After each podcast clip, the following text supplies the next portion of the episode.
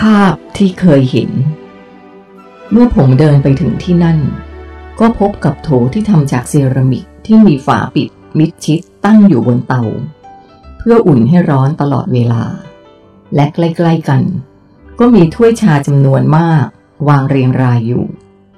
ผมใช้กระบวยเล็กๆ ตักชาใส่ถ้วยได้สี่ถ้วย ขณะที่ผมกำลังมองหาถาดเพื่อจะยกถ้วยชานั้นไปที่โต๊ะ ผมก็เหลือไปเห็นภาพที่คุ้นตา มันเป็นภาพที่เรามองออกไปจากในร้าน ที่คลาคล่ำไปด้วยคนที่กำลังนั่งทานอาหารกันอยู่ สองด้านซ้ายขวาของภาพมืด ส่วนตรงกลางเป็นช่องทางเดินแคบๆ ที่ปลายทางมีแสงสว่าง ภายในแสงสว่างนั้น ปรากฏเป็นภาพเด็กผู้หญิงรูปร่างผอมบางยืนอยู่ตรงกลาง เด็กผู้หญิงคนนั้น ยืนนิ่งจ้องมาทางผม ผมเพ่งมองอยู่ครู่หนึ่งกำลังนึกว่าเคยเห็นภาพแบบนี้ที่ไหน ระหว่างนั้น ผมก็ก้มลงหยิบถ้วยชาทั้งสี่ใบวางลงบนถาด วินาทีนั้นเอง ผมก็นึกขึ้นได้ว่า เคยเห็นภาพแบบนี้ที่ไหน ผมเคยเห็นที่ร้านก๋วยเตี๋ยวตอนที่มีเด็กผู้หญิงมาแจกนิตยสารฟรี แต่ที่น่าแปลกคือ เด็กผู้หญิงคนนี้ ดูเหมือนเป็นคนคนเดียวกันด้วย แต่เมื่อผมเงยหน้าขึ้นมา เด็กคนนั้นก็หายไปแล้ว ผมจึงรีบเดินถือถาดน้ำชาตรงออกไปนอกร้าน เพื่อจะตามไปดูว่าเธอเดินไปทางไหน ทิมคะทิมคะทางนี้ค่ะ เสียงโคฮารุร้องเรียกขณะที่ผมกำลังจะเดินเลยโต๊ะที่พวกเรานั่งกันอยู่ อ๋ออ๋ออ๋อครับครับครับ ผมพูดแบบติดติดขัดขัดพร้อมกับว่าสายตาออกไปนอกร้าน เมื่อกี้คุณเห็นเด็กผู้หญิงตัวเล็กๆ ยืนอยู่ตรงนั้นไหมครับ ผมพูดพลางชี้ไปยังจุดที่เด็กคนนั้นยืน ซึ่งห่างจากโต๊ะของเราไปอีกแค่สี่ช่วงโต๊ะ ไม่เห็นมิคะ หรือว่าฉันไม่ทันสังเกตก็ไม่รู้ โคฮารุตอบ ผมแน่ใจว่า ผมเคยเห็นเด็กคนนี้ที่โลกของผมครับ ผมบอกเธอ หรือคะ ฉันว่ามันต้องมีอะไรสักอย่างที่พิเศษสำหรับคุณ เพราะโดยปกติแล้ว โอกาสที่คุณจะได้เห็นเด็กๆ ออกมาเดินตามท้องถนนนั้นน้อยมาก เนื่องจากเด็กพวกนี้จะต้องอยู่แต่ในโรงเรียน นานๆถึงจะออกมาข้างนอกบ้าง นั่นสิครับ และภาพที่ผมเห็นนี้ก็เป็นมุมมองเดียวกับ ที่ผมเคยเห็นครั้งก่อนด้วย ผมพูด ตลอดเวลาที่นั่งกินอาหารในร้านจนสร็จสมองผมได้แต่คิดวนเวียนอยู่กับเรื่องของเด็กผู้หญิงคนนั้น เธอเป็นใคร มีอะไรเป็นพิเศษอย่างที่โคฮารุว่าหรือเปล่า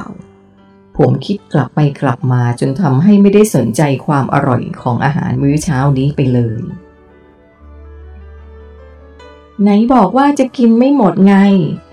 รู้ไหมว่าพวกเรากินกันไปเท่าไหร่ ฉันนับอยู่ตลอดนะ เราสี่คนกินกันไปทั้งหมด 52 ลูกเลยทีเดียว โคฮารุพูดขึ้นหลังจากที่ทุกคนบอกว่าอิ่มแล้ว โอ้โห จริงหรือ เรากินกันเยอะขนาดนั้นเลยหรือครับ ผมอยากจะขอบคุณเจ้าของร้านนี้จังเลยครับ ไม่รู้เขาอยู่ไหน ผมพูดเพราะรู้สึกว่าเขาเป็นคนที่เสียสละมากๆ ถ้าเธออยากขอบคุณเขา เธอก็แค่นึกขึ้นในใจก็ได้ ระบุถึงเจ้าของร้านแห่งนี้ หรือเรียกเขาว่าคุณโฮเทปก็ได้ รับรองเขาได้ยินเสียงเธอแน่นอนคลายเอิญแนะนำจริงหรือครับ เดี๋ยวผมลองทำดูครับ ผมพูด หลังจากนั้น ผมก็ตั้งใจระบุถึงคุณโฮเทป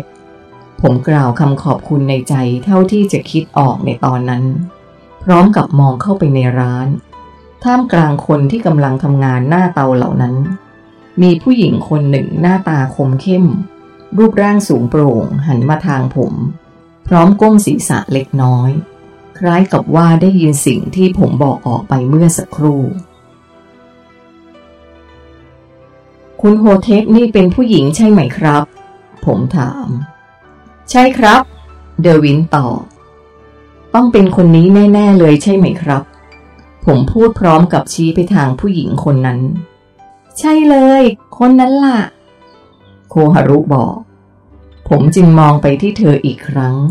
พร้อมกับก้มศีรษะตอบเพื่อแสดงความขอบคุณ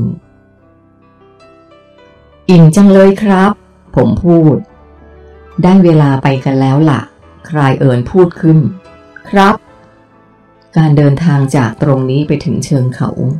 ถึงแม้ว่าจะเห็นจุดหมายปลายทางตั้งตระหง่านอยู่ตรงหน้า